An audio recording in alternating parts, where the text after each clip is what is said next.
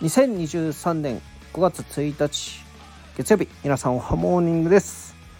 えー、昨日はですね、えー、仙台の丸ごとデザインマーケットっていうところに遊びに行ってきまして、え、吉岡さんとですねシモンズさんに会ってきました、えちょっとですね私の人混み苦手がありまして全然ご挨拶もちゃんとできなかったので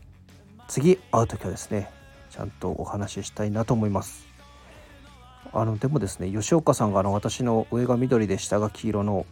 ジャケットに気づいてくれてとても嬉しかったです。はい。また是非お話ししたいのでよろしくお願いします。あとですね、えー、5月2日23時59分まで